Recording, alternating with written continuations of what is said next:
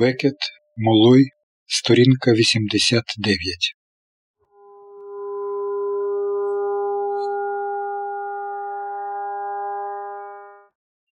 Стежте уважно. Я беру один камінчик у правій кишені плаща. Смокчу його, вже не смокчу його, і кладу до лівої порожньої від камінців кишені плаща.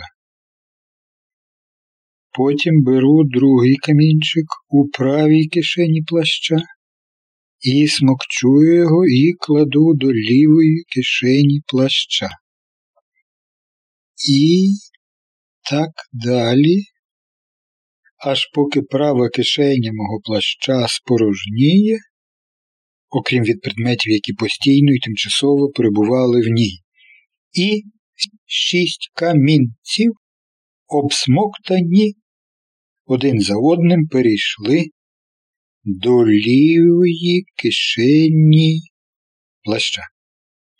Далі я зупиняюся і зосереджувався, бо ж йшлося про те, щоб не скоїти якоїсь дурниці, і перекладав до правої кишені плаща, де вже не було камінців, п'ять камінців з правої кишені штанів. На їхнє місце я клав п'ять камінців з лівої кишені штанів, а на їхнє місце шість камінців з лівої кишені плаща. І ось уже у лівій кишені плаща знову немає камінців, натомість права кишеня плаща знову наповнена, і то бездоганно, тобто іншими камінцями, ніж ті, які я смоктав, і тепер я вже їх починаю смоктати один за одним і поступово перекладати до лівої кишені плаща, впевнений тією мірою, якою можна мати впевненість у таких речах, що смокчу не ті камінці, які щойно смоктав, а інші.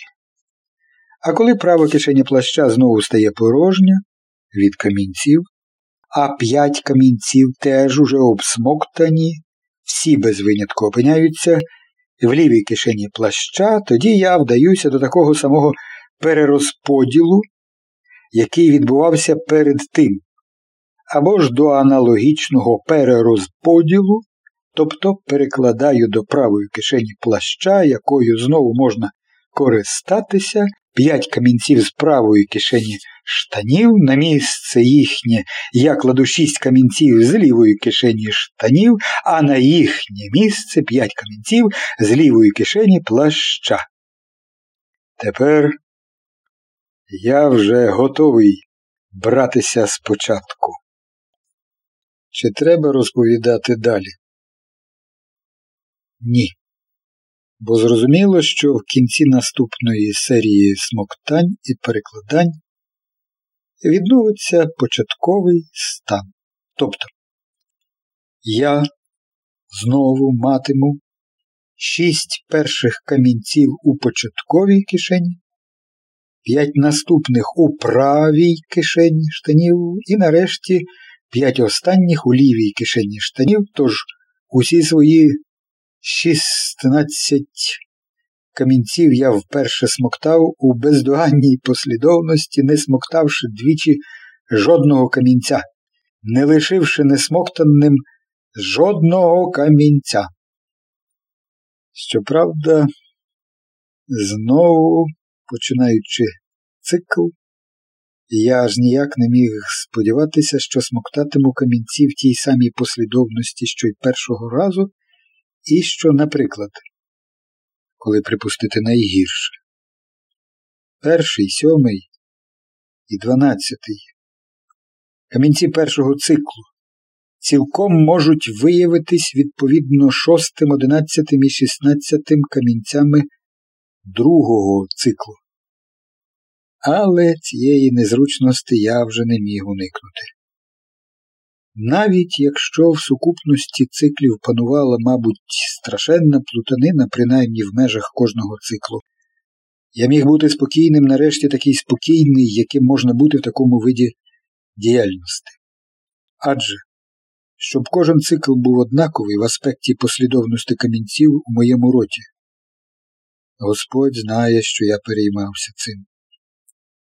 Годилося або мати 16 кишень, або пронумерувати камінці. Але замість робити 12 додаткових кишень або нумерувати камінці, я волів задовольнитися тим відносним спокоєм, яким я тішився в межах кожного циклу, взятого окремо. Адже пронумерувати камінці це ще не все.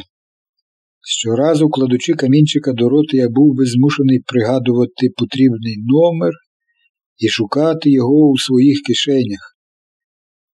Цей додатковий клопіт умить позбавляв би мене насолоди відчувати смак камінчика, бо я б ніколи не був певен, що не помилився. Хіба що вів би якийсь своєрідний журнал обліку, де позначатиму кожен уже обсмоктаний камінець. Гадаю, я не здатний на таке. Ні.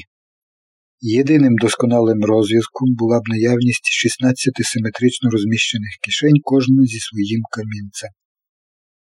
Тоді б я б не мав потреби ані в нумерації, ані в роздумах. Моє завдання полягало б тільки в перекладанні. Поки я смокчу даний камінець, решти камінців з кишені до кишені, ця робота, якщо ваша ласка, досить делікатна, але цілком під силу мені і відчувши потяг смоктати, я завжди брав би камінець з тієї самої кишені. А так я був би спокійний не тільки в межах кожного циклу, взятого окремо, а й у сукупності циклів, нехай би їм навіть не було кінця краю.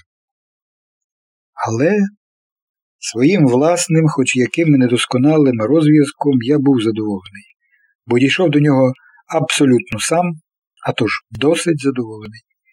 І якщо він виявився менш надійним, ніж я гадав у першому захваті відкриття, його неелегантність не зменшувалася.